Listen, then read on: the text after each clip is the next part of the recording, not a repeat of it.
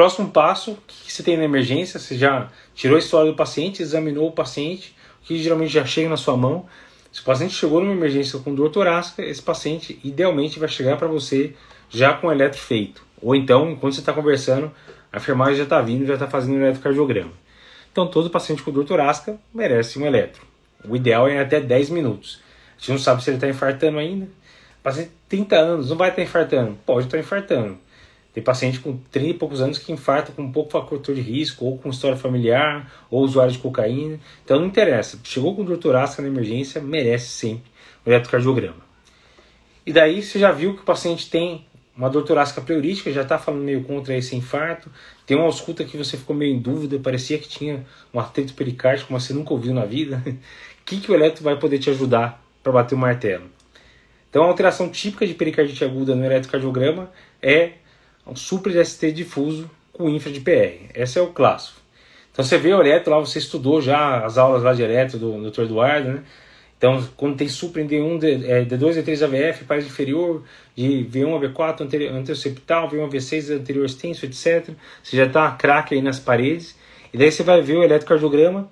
O eletrocardiograma tem um supra em D2, D3 AVF, tem supra também em V2, V3, V4, tem D1 e AVL, que seria a parede lateral. Tem supra em tudo. Daí a cabeça dá um. Né? Então, é um supra que não respeita a parede. A gente não está pensando em coronária aqui. Então, é um supra difuso e geralmente, se for lá com carinho, ele tem um infra de PR. Então lembra, tem um da P, daí tem o segmento PR e depois tem o QRS. Esse segmento PR geralmente está abaixo da linha de base. Então tem um infra de PR e um super de ST, certo? Essa é a primeira alteração que a gente vai ver no paciente com pericardite aguda.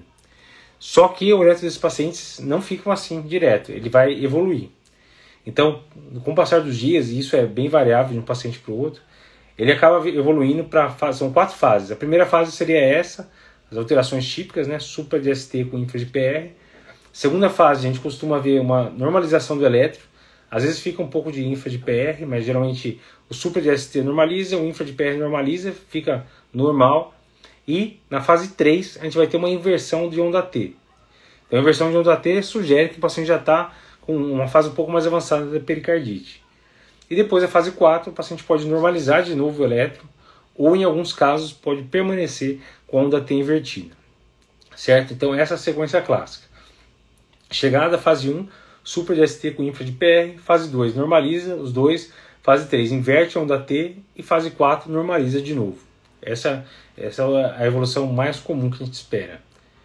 Uma coisa que ajuda bastante a diferenciar de doença coronariana, uma dica bem importante paciente com pericardite aguda, ele não vai ter um super DST com uma onda T invertida junto.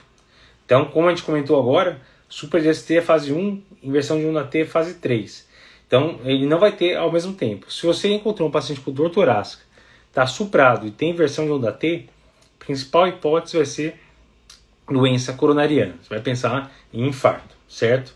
Então, essa é a dica importante que pode te ajudar a mudar totalmente o caminho. A gente está pensando em pericardite aguda, né? mas é que o cara está lá meio hipotenso, está jugular, você não sabe se o paciente está evoluindo com tamponamento. O que, que você vai encontrar no eletrocardiograma de um paciente com tamponamento? Então, no tamponamento, você está suspeitando que está tamponando, está lá com está jugular, não conseguiu escutar direito, aquele barulheira de pronto-socorro, está em dúvida se tem ou não a trilha de Beck. O que, que você vai ver também no eletrocardiograma? Para tamponamento, geralmente, pode até ter alteração, super ST, alterações de pericardite aguda, mas o que a gente costuma ver mais é baixa voltagem. Então, o que, que é baixa voltagem? No plano frontal, seria D1, D2, D3, AVR, AVL, AVF, a gente teria no máximo 5 milímetros de QRS. Então, baixa voltagem, né, que são QRS pequenos. No máximo 5 milímetros de QRS no plano frontal. E no plano horizontal, que é V1 a V6, a gente teria no máximo 10 milímetros. Então, a gente tiver no máximo 5 milímetros em plano frontal e no máximo 10 milímetros em plano horizontal, a gente chama de baixa voltagem. O que, que pode significar? Pode significar que tem muito líquido ali e a gente está vendo talvez aí um, um líquido transpondo no coração até o tórax. Pode ser realmente um derrame pericárdico importante. Uma outra coisa que pode ajudar é a presença de alternância elétrica. Então você vê o QRS lá do paciente, você tem alguns QRS que tem 7 milímetros, outros tem 5, você vê tamanho variando do QRS.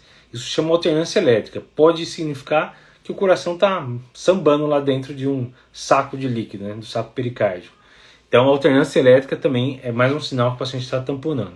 Então, o eletrocardiograma de paciente tamponando, você espera que vai ser bem diferente do que a gente vê num paciente com uma pericardite aguda simples, certo? E geralmente está com ataque sinusal também, mas pericardite aguda também pode dar ataque sinusal.